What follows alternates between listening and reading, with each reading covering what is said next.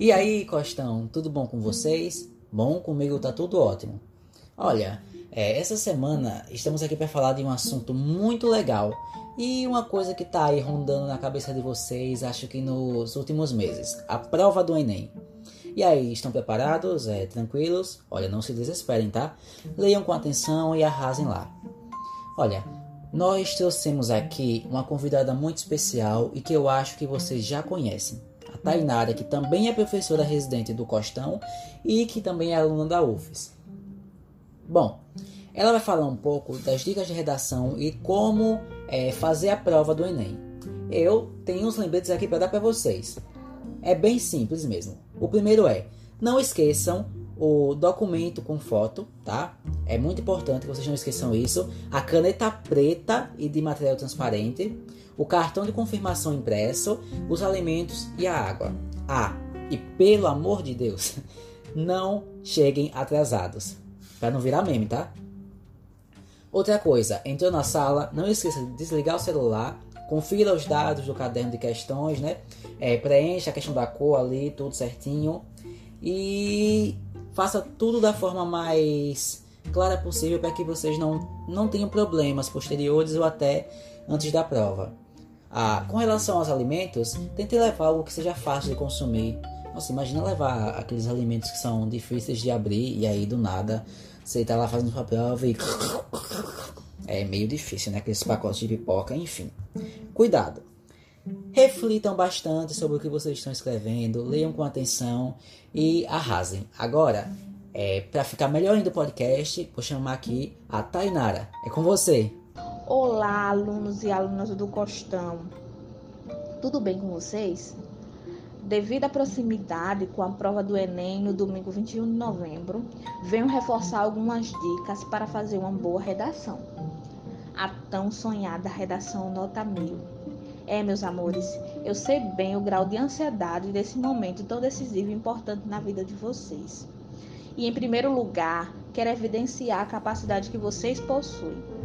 Portanto, acredite em você e no seu potencial. Você pode tudo, você merece muito.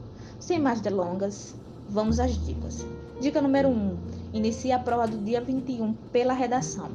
A prova do Enem é dotada de textos longos e cansativos e garanta a vocês, uma mente cansada não consegue desenvolver bons argumentos.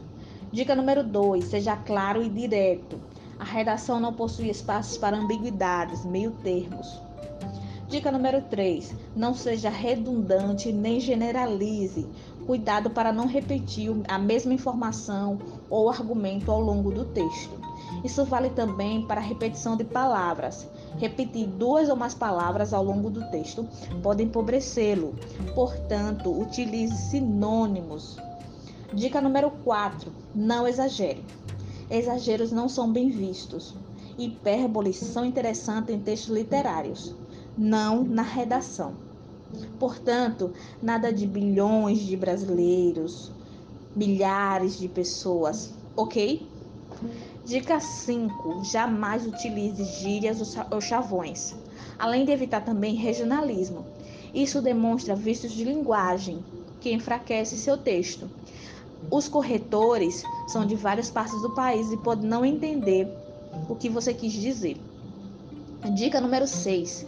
Atente-se para a quantidade de linhas, no mínimo 7 linhas, no máximo 30. Qualquer coisa fora desse limite poderá ter uma redação zerada. Dica número 7. Não reescreva o tema da redação na folha de resposta. Desde a primeira linha, você deve conter o texto da sua autoria. Dica número 8. Evite rasuras. Qualquer forma de desenho proposital serão punidos. Nada de coraçãozinho para conquistar o corretor, tá bom? Dica número 9 não assine. Haverá lugar para registrar o seu nome. As linhas das folhas de resposta é integralmente para redação, nada de rúbrica. Então, é isso. Quero desejar uma boa prova e nos encontramos na lista de aprovados. É com você, Matheus.